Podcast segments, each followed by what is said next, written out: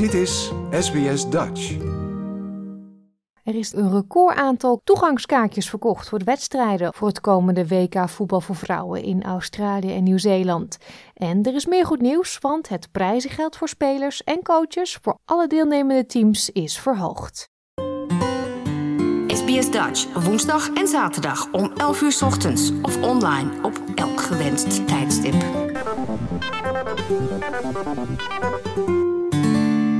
Over ruim een maand gaat het WK vrouwenvoetbal van start en dat wordt dit jaar gespeeld in Australië en Nieuw-Zeeland. Dat heeft u vast wel gehoord.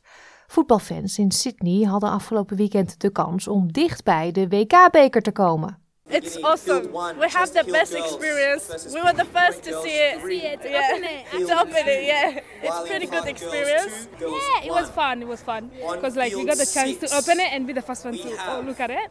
Het bezoek in West Sydney is onderdeel van de speciale Trophy Tour, die deze laatste weken voor aanvang van het toernooi door Australië en Nieuw-Zeeland gaat. Het vooruitzicht om Matilda Spitz Sam Kerr in eigen land te zien spelen maakt veel los. Sam Kerr. She's gonna slay. Slay! Yes, yeah, actually yes. It's so exciting anyway. Dit wereldkampioenschap is hard op weg om het meest bezochte standalone vrouwensportevenement ooit te worden. De FIFA heeft bekendgemaakt dat er meer dan 1 miljoen tickets zijn verkocht en dat is een record. Het best bezochte vrouwensportevenement was tot nu toe het vorige WK voetbal in Frankrijk in 2019.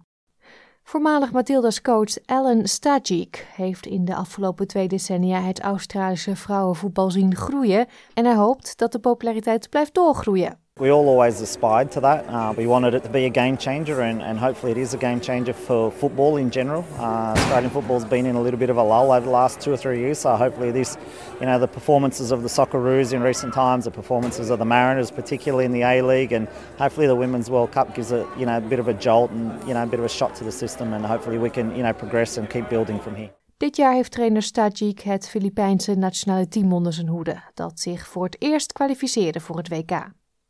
Voor de Filipijnse middenveldster Sarina Bolde betekent het heel veel om erbij te zijn. growing up as a kid, it's definitely one of the biggest tournaments I've watched consistently. Being a soccer player growing up, and it's amazing, um, especially for women's football, um, to see how far it's come. So I'm just really happy to be a part of it um, in this way, to be able to play. Um, even if I wasn't playing in it, I definitely would have been a participant watching it.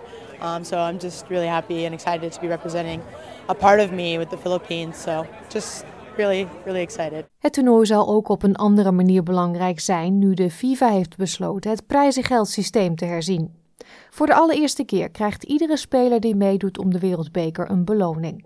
Spelers krijgen gegarandeerd rond de 44.000 dollar voor deelname aan de groepsfase. Dat is meer dan twee keer het gemiddelde salaris van professionele vrouwelijke voetballers wereldwijd.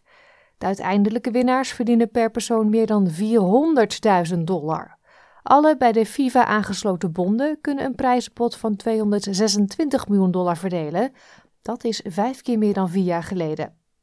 Volgens coach Tajik verdienen de vrouwelijke spelers de hogere vergoeding. It's just really important for the players to be acknowledged and recognised uh, for the efforts they put in, and we know that the training and the effort they put in is the same as as men, and obviously they need to start generating that kind of excitement and, and revenue around the game as well, and that's the responsibility of everyone around all of football and and female players and everyone around the game. But ultimately, the bigger the game, you know, the bigger the prize pool will be for everyone, and the, and the bigger the pie will be that we can split across all the different areas of football for development for elite players and football clubs all around the world. So it's a really great initiative from FIFA. They should be applauded for it. And I know that you know a lot of associations and players around the world, especially in developing countries, will benefit the most.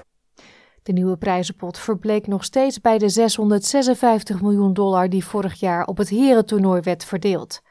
Sarina Bolden zegt dat de bedragen al lang gelijk getrokken hadden moeten worden. It's paramount, I think, to continue to grow the game.